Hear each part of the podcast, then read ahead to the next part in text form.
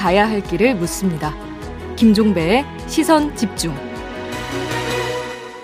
네, 엊그제 월요일이었는데요. 저희가 그 대통령 집무실 용산 이전 논란을 다루면서 여야 국방위원을 차례로 인터뷰를 한 적이 있었습니다. 그러면서 기회가 되면 한번 마토론 자리를 마련해 보겠노라 이렇게 우리 애청자 여러분들의 약속을 드린 바가 있었는데 오늘 그 약속을 이행을 하도록 하겠습니다. 어제 국회 국방위원회에서 이 문제를 둘러싸고 여야 간에 아주 그 뜨거운 설전이 진행이 됐는데요. 그 2라운드를 지금 이곳에서 진행을 하도록 하겠습니다. 예. 그래서 여야 국방위원 두 분을 스튜디오로 모셨는데요. 바로 월요일에 그 전화로 모셨던 두 분 그분들입니다. 한 분 한 분 소개를 해드리죠. 먼저 민주당의 김병주 의원 모셨습니다. 어서 오세요. 네, 안녕하세요. 네. 김병주입니다. 네. 그리고 국민의힘의 성일정 의원 모셨습니다. 어서 오세요. 예, 안녕하십니까. 성일정 네. 의원입니다. 이게 워낙 이제 큰 논란거리가 되다 보니까 최대한 단순화해서 제가 좀 항목을 먼저 말씀드리니까 자유롭게 좀 이제 그 네. 의견을 좀 밝혀주시면 될 것 같은데요.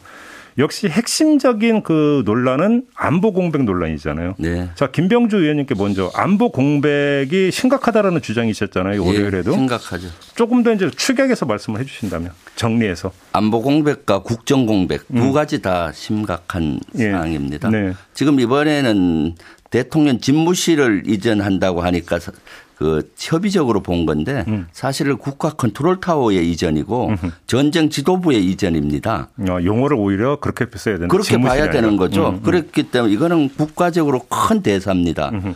먼저 그 청와대 집무실 이전에서 국가 위기관리센터가 이전을 해야 되잖아요. 거기서 모든 국가의 컨트롤 위기를 관리하는데 음, 음. 그것이 물리적으로 되지가 않습니다. 음.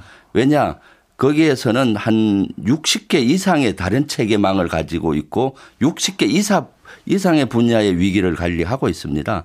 그러면 5월 10일 공공시까지 거기서 그대로 임무를 해야 되고요. 으흠. 국방부에 그 장비를 이전할 수는 없습니다. 그럼 국방부에 새로운 장비를 그대로 설치를 해야 되는데 그것이 물리적으로 3개월이 걸린다는 겁니다. 음. 새로운 장비를. 음. 그러면 공백이 필연적으로 지금 로드맵대로 가면은 그런 장비나 시스템 없이 하니까 공백이 생기는 거고요.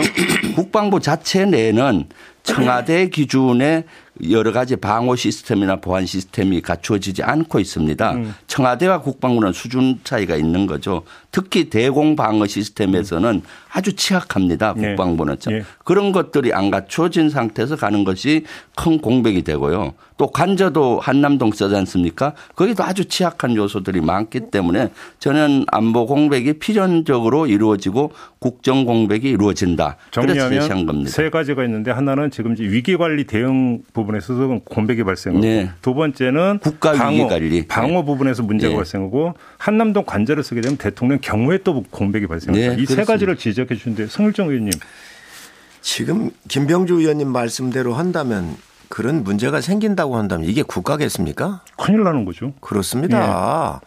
국가는 청와대뿐만 아니라 곳곳 요소 요소에 똑같은 시스템대로 전시를 대비해서 늘 음. 준비가 되어 있습니다. 복수다. 그렇습니다. 네. 그런데 지금 여기 장비를 설치하는데 무슨 뭐 3개월이 걸리고 한다는 거 지금 우리 김, 저, 김 의원님 사성 장군이신데 이 국가는요, 군 관련되는 특수망을 사용하는 게 있고 음. KT의 망을 사용하는 망이 틀립니다. 음. 그래서 이런 것 같은 경우는 위기 관리 같은 때 있었으면은 이 데이터 수신 장비 하나만 들고 가면 어디든 잭으로 연결하면 다 쓸 수 있는 겁니다. 예를 든다고 하면 청와대 빵카나 합참의 빵카나 아니면 제3의 빵카 같은 경우가 있는데 음. 다 연결이 돼 있잖아요. 음. 만에 하나 지금 이 어떤 특정한 상황, 상황 같은 경우가 발생이 돼서 음. 이러한 시스템이 작동되지 않는다고 한다면 이건 국가가 아닌 겁니다. 음. 군에 지금 뭐 30년 이상을 근무하셨잖아요. 그렇기 때문에 지금 우리 김 의원님 말씀하시는 게 상당히 틀리다는 말씀을 분명히 말씀을 드리고요. 어제도 국방위에서 합참에서 나와가지고 음. 지금 합참은 옮기지를 않습니다. 이사를 안 갑니다. 예, 예, 예. 그 안에 25% 정도만 공간 조정만 하는 거예요. 음. 그리고 그 벙커가 다 작동되고 있고 하기 때문에 국가의 안보에 문제 있냐고 물었을 때 평신은 합참이 국가 안보를 다 책임지고 있지 않습니까? 음. 문제 없다라고 이제 분명히 국민들한테 대국민 보고를 했거든요. 그럼에도 불구하고 이걸 가지고 지금 뭐 위기가 있느니 안보에 공백이 있느니 얘기하는 것은 문제가 있다. 아니 민주당이 북한에서 포를 쏘고 극초음속 해도 도발이라고는 말도 못하지 않았습니까? 이 청와대가 그런데 이 저 이사하는 문제를 가지고 왜 이렇게 방해하면서는지 분명히 이 입장을 저는 저 정리를 해달라고 말씀을 드리고요. 이 부분에 대해서는 이사하는데 다소 불편함은 있을지 모르지만 국가 안보에는 전혀 문제가 없는 사항입니다. 성일종 의원님 말씀하신 거는 음. 50년 전 얘기를 하고 있습니다. 아, 그래요? 예. 지금 안보는 예. 예전에 안보는 전쟁에만 국한이 됐죠. 음. 지금은 평시 안보로 확장이 많이 됩니다. 지금 사이버 공간에서도 전쟁이 일어나고요. 네. 평시 테러라든가 음. 지금 코로나 같은 이런 재앙들 기후 기후 위기 이런 것들이 다 안보 사항이에요. 잠깐만요. 그럼 네. 의원님 제가 그러니까 네. 우리 애청자 이해를 돕기 위해서 제가 한번 예를 들어서 그럼 네. 확인 질문을 드리겠는데 네. 거기에 예를 들어서 이제 지금 합참에 이제 설치되어 있는 뭐 예를 들어서 연락망만 예를 들면 지금 군으로 한정이 되어 있지만 그렇죠. 청와대에서는 예를 들어서 뭐 그러니까 세월호 참사를 그러니까 떠올리면 네. 해경하고도 수시로 연락을 해야 되고 그렇죠. 경찰하고도 연락을 네. 해야 되고 행하면 이런 연락망이 군으로 한정이 되는 게 아닌데 이게 지금 합참에 있느냐 이 말씀을 하시는 거죠? 예, 그렇죠. 음. 예를 들면은 이런 거 세월호든 음. 산불이든 다 통제해야 되잖아요. 예, 예. 합참에서는 제한된 연락망만 있고요. 음. 하려면 모니터링이랑 모든 걸 해야 되는 겁니다. 음, 음. 그렇기 때문에 합참은 육해 공군의 그런 그 시스템은 다 가지고 있는데 나머지 분야는 연락책 정도만 되지 음. 그런 걸 통제할 수 있는 수단이 없어요. 그러니까 합참에 가서 한다는 것은 안보에 대한 개념을 음. 너무나 안일하게 생각하는 것이죠. 알겠습니다. 이건 예. 상일정 의원님 반론을 좀 들어보겠습니다. 지금 차, 아니 김 의원님 데이터 수신 장비 하나 007 가방 정도 는 하고 가면요. 어느 모니터든 꽂으면 다 되게 돼 있습니다. 행자부 시스템 다 연결돼 있지 않습니까? 재난 시스템. 지금 그게 합참에도 연결이 돼 있다고? 아, 그러면요. 그게 안 돼 있다고 국가가 아니에요. 이 대한민국을 지금 너무나 컴퓨터나 C5I 체계에 어? 대한 이해가 아니 잠깐만요. 잠깐만요. 너무 부족한 자, 잠깐만요. C5I 체계는 군에 관련된 체계고 지금 의원 관리 시스템에 대한 것은 행자부 재난 관리 시스템 여러 가지가 뭐 몇십 가지가 되지만 음. 이런 것들을 잭 하나 꽂으면 되는 겁니다. 그래서 다 연결할 수 있어요. 만약에 그게 아니라고 하면 국가가 아닌 거예요. 큰 재난이 났는데 군이 투입 안 할 수 있습니까? 참. 이 문제는 어찌 본다면 논란 벌일 게 아니라 가서 확인하면 금방 그렇습니다. 나오는 건데. 그거는 그렇잖아요. 예. 지금 여기서 논쟁할 게 아니거든요. 예, 그렇습니다. 확인만 하고 예. 실제 이런 걸 하게 되면 현장에 가서 실사를 하고 음, 음. 전문가 의견을 듣고 하면 예산도 나오고 소요 기간도 금방 나오는데 이런 자, 과정이 전혀 없었다는 제가 겁니다. 한 말씀만 예. 더 드리겠습니다. 예. 국가안보는 5월 9일 11시 59분 59초까지 문 대통령께서 책임을 지시게 되어 있습니다. 그렇죠. 그거 책임만 주시면 돼요. 그 이유는 취임하는 윤 당선자가 하시는 겁니다. 그러면 5월 저 5월 9일 자정까지 대통령께서 문 대통령 퇴임하시는 대통령께서 책임지고 계신데 그 거기까지만 해주시면 되는 겁니다. 빈틈없이. 지금 성일종 의원님 너무 정확한 말씀을 해줬어요. 5월 10일 공공시까지는 음. 책임의 문제잖아요. 지금은 책임이 누구가 있겠습니까? 문재인 대통령. 모든 것은 지금 문재인 대통령과 국방부 장관이 합참부장에게 있잖아요. 책임도 못 지는 책임과 권한은 같이 가는 거거든요.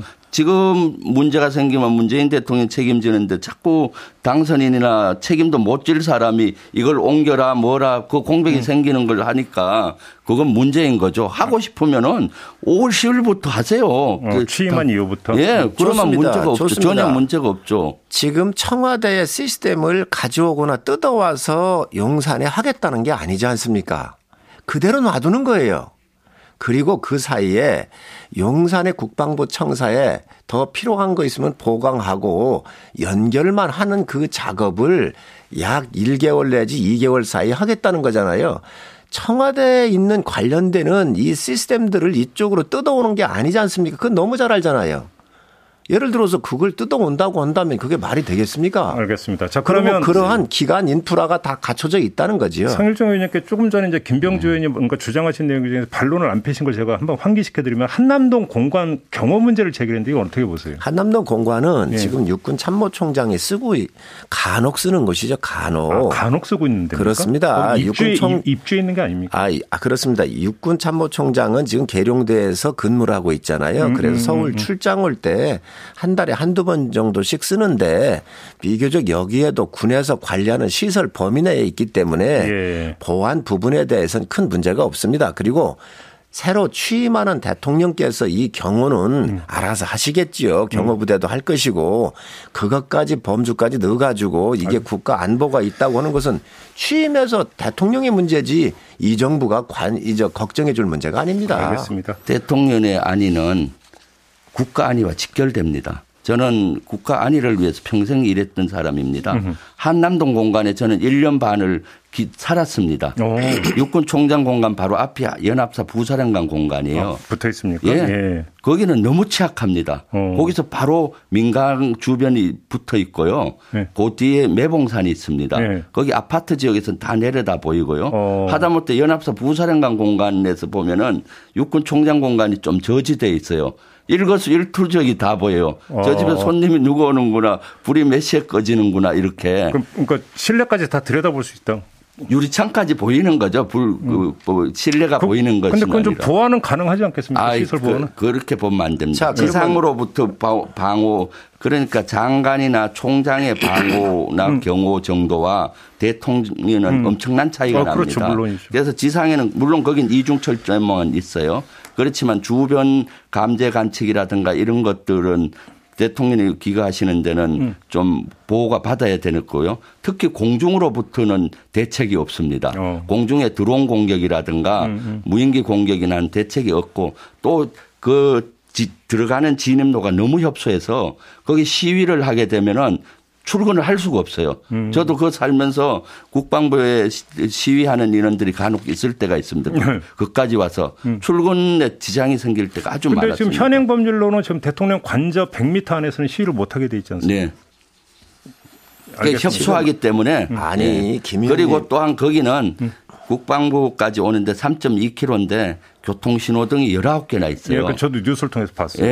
예. 그리고 그 앞에 거기는 출퇴근 시간에 아주 상습 정체 구간이라서 교통을 일 1분 전에 탁 통제한 데도 열리지가 않는 구역입니다. 알겠습니다. 예. 선일종 의원님 반론 펴주시죠. 지금 공중인이 뭐 여러 가지 경호 문제 얘기를 하시는데 청와대보다는 청와대보다는 못 하겠지요. 그러면 육군 참모총장 이 중요 인사가 거기에 서울 오면은 늘 관사로 쓰고 그랬는데 그러면 지금 국방 체계가 엉망이었다는 겁니까? 아무리 육군 총장하고 대통령하고는 비교할 수는 없다 하더라도 대한민국 육군, 육군 참모총장이 기- 피습을 당했다든지 무슨 문제가 있었으면 이 나라의 격이 어떻게 되겠어요? 국방 체계가 어떻게 되겠어요? 기본적인 거 다 갖췄습니다. 지금 공중에 드론 뭐 이런 얘기를 하시는데요. 이미 이 8점 반지름으로 해서 청와대를 중심으로 해서 이 비행 금지 구역으로 어느 정도 보호가 되고 있습니다.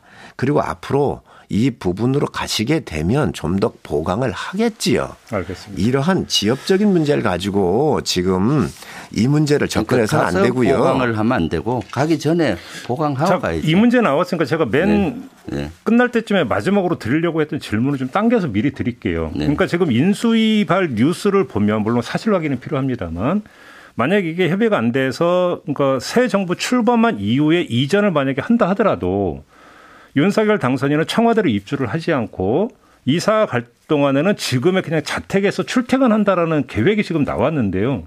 이게 현실적으로 가능하고 그래야 되는 문제일까요? 성일정 의원님 어떻게 생각하세요?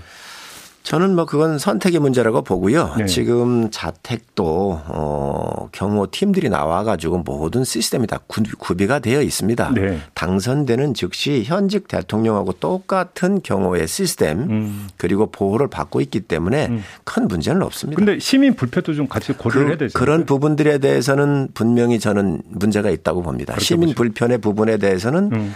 어, 한남동 공간으로 들어가시더라도 음, 이 공간까지 스마트 경호를 하기 때문에 약 5분에서 3분 예. 정도 걸리는 거 알고 있는데 이제 그런 국- 시민 편익적 측면에서는 지금 저 어, 말씀하신 대로 어, 그러한 불편한 사항은 있다는 말씀을 드립니다. 김병주 의원님 어떻게 생각하세요? 참 너무나 그 이런 경호나 경비에 대해서 안일하게 생각하는 것 같아요.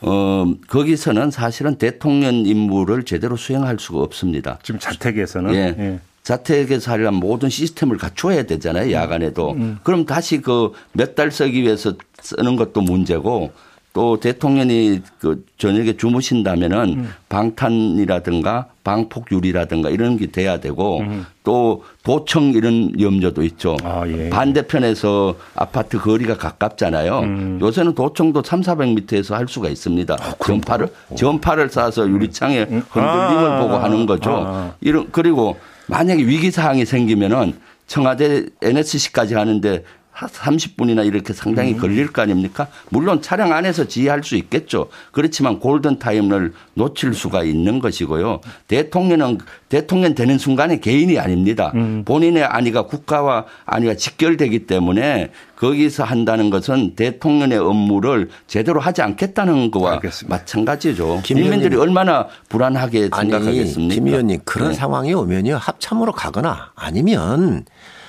저 남태령 같은 전쟁 주의소 같은 데 충분히 들어가서 다 할 수 있습니다. 그 꼬투리 잡아가지고 문제는 뭐냐. 이 신구 권력에 있어서 갈등이 더 큰 안보 불에, 저 안보 공백입니다. 그래서 아니 신임 대통령이 취임을 하는데 물러가는 대통령께서 뭐 축하도 해줄 뿐, 뿐만 아니라 이런 준비를 다 해주셔야 되는 거 아닙니까? 그리고 네. 5월 9일까지 정확하게 임무 끝내시고 나가면 되는 것이고 그 이후에 문제가 있으면 신임 대통령이 책임을 질 겁니다. 알겠습니다. 협조해 주시면 됩니다. 자, 신고 갈등 하는데 신고 갈등 없습니다. 자, 알겠습니다. 네. 자, 다음 문제로 넘까 예산 문제에서도 너무나 현격한 시각차가 나오는데요. 자, 김병조 의원님께서는 1조 든다고 하셨잖아요. 네. 엊그저께 이제 저희 인터뷰에서 네. 이제 말씀을 해 주셨기 때문에 최대한 축약해서 근데 그 인수위에서는 처음에 496억 이야기했다. 이제 나중에 연세 비용 같은 게 1,200억을 추가를 하긴 했지만 네. 그럼에도 불구하고 차이가 너무 큰데 어떤 말씀 주시겠습니까? 지금 인수위에서는 계속 눈덩이처럼 늘어나요. 음. 496억 했다가 어제 합참 1,200 했잖아요. 네. 국방부 장관은 4천에서 한 5천 든다고 했어요. 합참 하나만 옮기는 대로. 네. 그 다음에 간절을 용산에 새로 지을 수 있다 했잖아요. 음. 그 예산은 없는 거죠. 음. 그 한남동간 분명히 어렵기 때문에 간절 지을 수밖에 없을 겁니다. 네. 그렇게 이렇게 눈덩이처럼 늘어나는 거죠. 예. 윤석열 당선인이 조감도를 보고 청사진을 비쳤잖아요. 아파트를 지을 때도 그 프랜이 있는 겁니다. 마스터 프랜이. 네, 네. 설계비가 얼마 들어가고 공사비가 얼마 들어가고 거기 공원화 하는데 얼마 들어간다. 이 마스터 프랜 없이 한 두 달치 이사비만 얘기한 거요. 으흠. 저는 마스터 플랜 중에 한 반 정도를 얘기한 겁니다. 으흠. 국방부 16개 부대를 임시 방편으로 퍼트려뜨렸어요. 그것도 공간이 하나도 없는데 음. 공간을 만드니까 다섯 명 근무하는데 열 명이 들어가야 되는 겁니다. 그럼 다시 지어줘야 되는 것은 당연한 것인데 이런 걸 싹둑 빼고 이사 비용만 음. 그것도 한 게 말이 됩니까? 음. 이것은 개인도 이렇게 안 합니다. 알겠습니다. 성일종 의원님 반론 주시죠. 아이 우리 저김김 의원님 사상 장군이시잖아요. 좀 정직하게 하셨으면 좋겠어요. 여기 496억 뽑았는데 인수위에서 뽑았습니까? 이 정부 행정 행정자치부에서 뽑아가지고 이사병 이 정도 한다고 해서 이 정부 관료들이 뽑아서 가져온 겁니다. 기획재정부에서 뽑은 거 아니었어요? 기획재정부? 행자부가 이사하는 책임이잖아요. 그런데 기획재정부는 또 예산 문제도 있을 거 한마 협의를 했을 텐데. 윤석열 당선인이 그 브리핑할 때 기재부라고 이야기를 했었어요. 그래서 네, 네. 이게 파견 나와 있는 이 사람들이 한 게 아니고 그 다음에 1조 900억 정도 민주당 의원들이 기자회견을 해가지고 이 이야기를 했습니다. 여기 부대에서 공간 구조 조정하고 있는 것이지요. 자, 그런데 어느 부서가 어디로 옮깁니까? 아니, 말씀해 보세요. 여기에 지금 여러 가지 부서가 있습니다. 국방부가 있고 합참이 있고 국방부 근무지원단도 있고 여러 가지 그 심리전단도 있고 다 있는데 이 사람들 언제 옮깁니까? 그대로 쓸 거 아닙니까?